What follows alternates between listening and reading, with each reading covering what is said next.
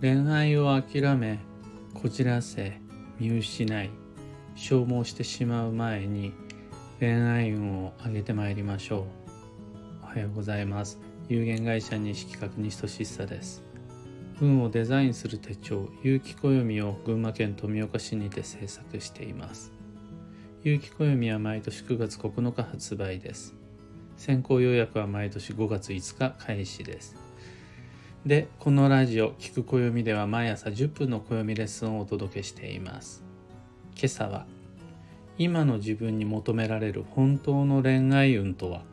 というテーマでお話を。暦の上でのそもそもの恋愛とは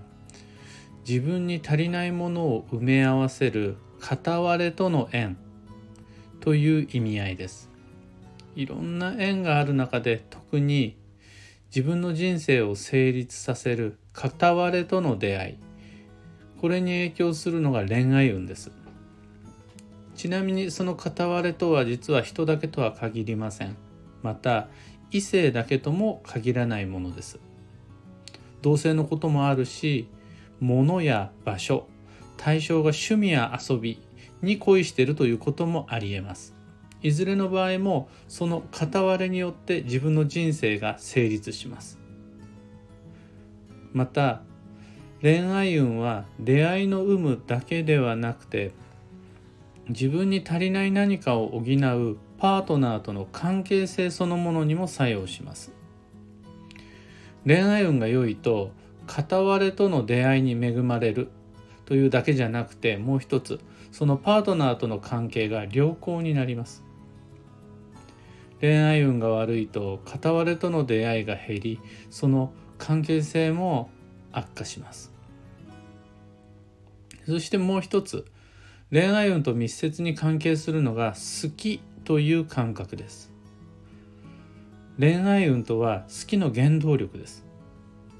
恋愛運が良いと好きの精度や感度が上がります。好きの精度とは本当に自分にとって好きなものを当てる制度です。好きの感度とはの自分が好きなものを見つける感度です。これがいずれも上がります。一方恋愛運が悪いと好きを見つける精度が落ちます。またその感度が鈍ります。だから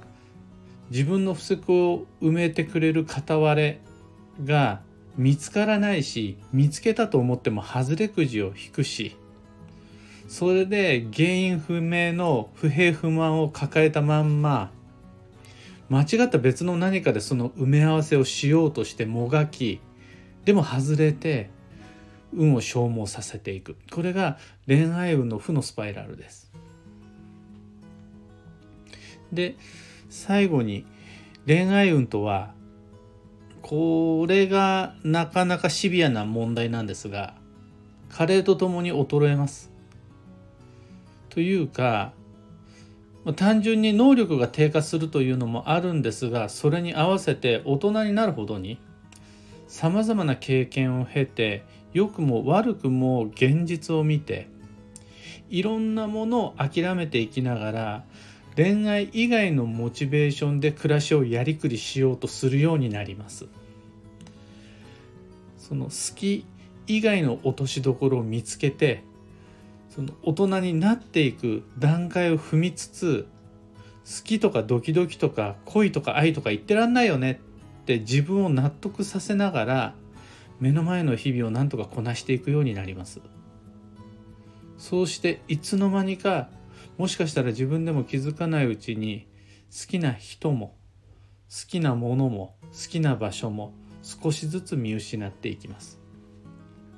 これは恋愛運が悪いというよりは恋愛運が足りない状態。大人特有の恋愛運欠乏症という感じです。代表的なのが仕事ばっかり頑張ってるから恋愛に割くエネルギーが足りない。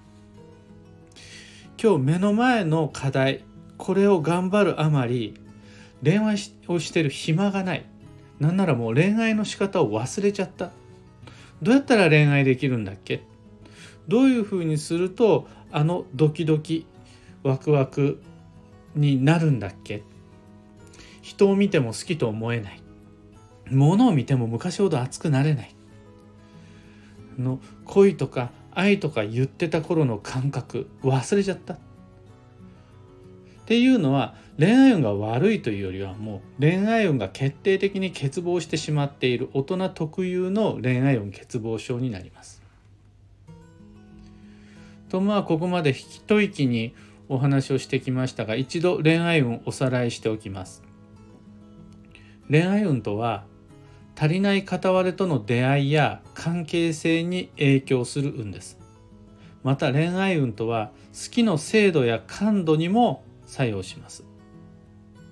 そして大人になる過程で多くの人は気づかぬうちに恋愛運欠乏症になってしまう。ここまでよろしいでしょうか？ここまでを踏まえた上で次へ進みます。若い人は比較的好きなものを見つける運やそれと出会う縁に恵まれています。若い人の中にも恋愛運できがない人恋愛運が悪い人いるんですが大人と比べれば比較的好きなものを見つけやすいです。そしてそれと出会いやすいです。夢中になれるものを見つけやすいです。だから恋愛しろしろしろって言わなくてもほっといても勝手に好きな人や好きなこと好きなものに力を使えます。あと若いって暇というのも重要だと思います。保護者とか無責任とかその若造という未熟者という立場に守られながら日々の暮らしにそんなに切羽詰まらず責任を抱えすぎず自由な時間を持て余せるので大人より恋愛しやすいのかもしれないですやっぱり恋愛と芸術って暇だからできるんだと思います時間がなければ余裕余裕がなければ治安が悪ければ平和じゃなければ恋愛も芸術もやりにくいんだと思います。で年を取っていくと良くも悪くも好きに咲く運と縁が減ってしまうためそれそのまんまなりに任せて放っていくと好きじゃない人や好きじゃないことに囲まれて暮らしがつまらなくなっていきます。しゃあない好きだとか嫌いだとか言ってられなくなってくるから。また好き嫌いを言う余力や時間がなくなってくるから。着れればいいや。食べられればいいや。これ最低限成立すればいいやになってきます。だってお金も時間も体力も情熱もアイデアも好きにばっかり避けなくなってくるんで。爪のこととか髪のこととか聴く音楽とか言ってられなくなってくるんで。それが大人ですもんね。そういうもんですよ。と自分をに言い聞かせ自分に納得させ周りもそうだし。そうして結婚して人によっては子供に恵まれ人によっては立場に恵まれローンを返しながら責任に押しつぶされつつ成長を目指してあれ？気づいたらいつの間にか身の回りが恋愛運とは関係ない機能的かもしれませんよ。あとはある程度の評価もあるんかもしれません。でも恋愛運とは関係ないつまらないものが増えてきます。このつまらないものってある程度は確かにおっしゃる通り仕方のないことなんでしょうが残念ながら今日なんですよね。つまらないは今日なんです。つまらない環境やつまらない作業、つまらない人間関係は人の運を停滞させます。一方で好きを手に入れた人はプラスアルファの原動力を手に入れたことになります。例えば好きな人と付き合っている人はただの人間関係だけではなくそこにもっと頑張れる人間関係を手に入れます。好きな服を手に入れた人はただ着れるだけではなくって着てるだけでより頑張れる自分を手に入れます。それって寝ないでも張り切れる力だし頼まれないでも工夫していける意欲だし時には実力以上の壁さえ乗り越えることができる成長の情熱です。対象が人であろうと物であろうと関係なく好きなものがあるというのは素敵な幸運恋愛運です。それって子供や若者だけの専売特許のように扱われがちですがでその大人ほどそんなこと言ってられないよ。そんなもう年じゃないからって勝手に諦め手放してしまいがちですがそれはあまりにも惜しいです。むしろ大人にこそ必要な人生を充実させるための必須エネルギーが恋愛運だと僕は思います。昨日の配信でもお話ししましたが恋愛運とは若い恋人同士がくっついたり離れたりするためだけの運ではないです。婚活合コンナンパだけに役立つ一時的な享楽快楽のように受け止めてしまうのは誤解です。それは夫婦の将来の縁にも影響があるしまた余生とか余暇の充実度にも強く関わってきます。恋愛運に恵まれた人は好きを原動力に楽しく仕事をし面白く家事をし嬉しく物の手入れをします。だから恋愛運ピチピチの人って楽しそうなんですよね。何でしょう？駅まで歩く道も楽しそうだし家事をしてても楽しそうだしそれが好きのためであるならば。一方で恋とか愛とか言ってらんないよという人は会社に行くまでの道中も日々のお掃除も今日着ていく服もあんまね楽しくないんですよね。なんかすすけた感じになっちゃいます。しゃあないですよね。行くしかないしやるしかないし着れればいいんだし食べときゃなんとかなるんだから。これ完全に恋愛欠乏症になっています。恋愛運に恵まれた人は好きだから苦労が少なくなって好きだけにやっぱいろんなことが上手に成長していきます。一方で通常僕たちは大人になるほどに年齢が重なっていくほどに大人になるしおとなしくなるし落ち着くんでしょう。これ基本的には安定につながる運の良いことだと思うんですが一方でそれと引き換えに恋愛運を諦め好きを手放しつまらなさを当然のこととして自分に納得させて受け入れてしまったら残念ながら幸運と良縁は目減りしていきます。つまらなさって自分の実感以上に運を曇らせ縁を停滞させる厄介な強作用です。大人になってからこそ好きを諦めずに手放さずに人生を楽しくする遊び心が求められます。そしてつまらなさへの危機感が求められます。30過ぎてからの幸運と良縁の成果はそこで差がつくと思います。つまらない日常を楽しく底上げし明日以降の未来を楽しみにできるようなそういう力が恋愛運にはあります。恋愛運の話をするとどうしても自分はもう結婚してるからとか恋とか愛とかにはもう疲れちゃったとかもう年だしとかそんな風に明らかに誤解した反応で自分自身から恋愛運を遠ざけてしまう方多いです。またつまらないことを嫌ってられないよと好きばっかり言ってられないよって何とか自分を大人にしようと頑張ってしまう方がいらっしゃるんですがそうじゃないんですよっていう話なんです。なかなかここの意図がうまく伝わらないでその都度戸惑います。毎回だから試行錯誤しながらあの手この手で本当の恋愛運ってこうだよっていうのを補足説明していくことになります。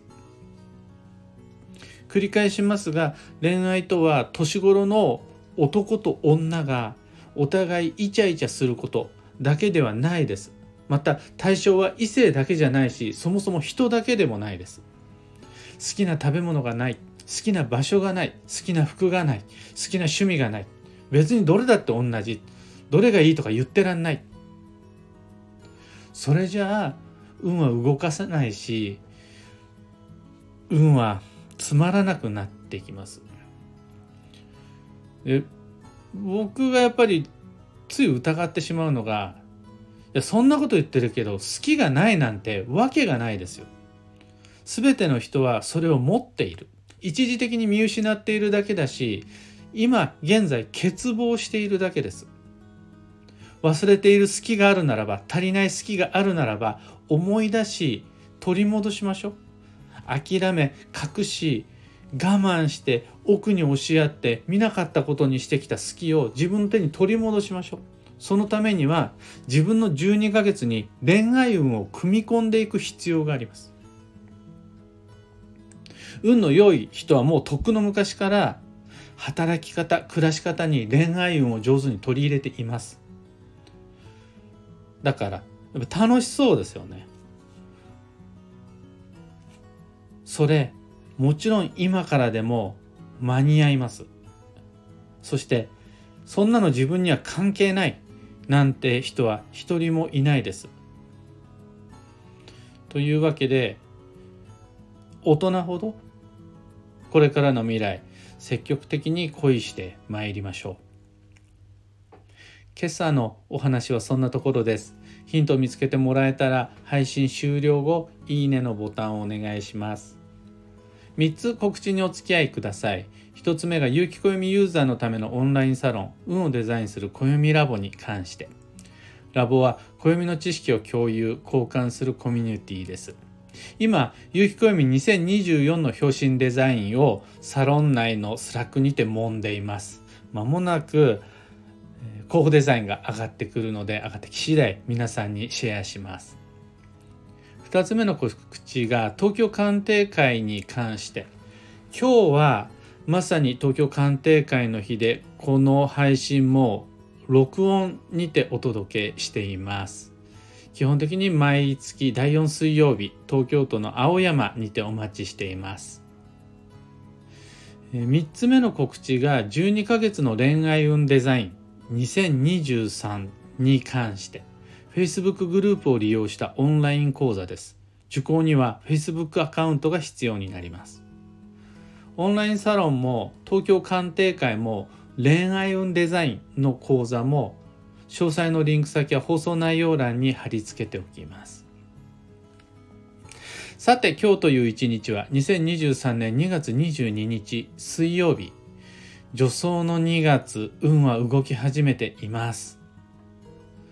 そんなことを Facebook とかあと昨日は Instagram で軽くつぶやいてみたらやっぱ運動いてるよねってお話いっぱいいただいてます。動いてると思います。それに合わせて自分の運もそろそろぼちぼちと動かし始めていきましょう。幸運のレシピはイヨカン。旬の柑橘系が基地です。イヨカン以外にも八作オレンジ。金柑など旬の甘酸っぱいやつ探して基地今日のキーワードは親切人を思いやるその心は自分の利益優先での選択は頑張ってもそんなに得しない割に周囲からの評価が下がってしまうので費用対効果が低いというかあのあんまおすすめできないです。そうではなく他人の動きやすさや他人の安心感を優先した選択の方が思わぬ近道利益評価につながる運勢です。以上迷った時の目安としてご参考までに。ところで、聞く暦では Twitter にてご意見ご質問募集中です知れた占いの知識や今回の配信へのご感想など「ハッシュタグ聞く暦」をつけてのツイートお待ちしていますそれでは今日もできることをできるだけ西企画西俊久でした。いってらっしゃい。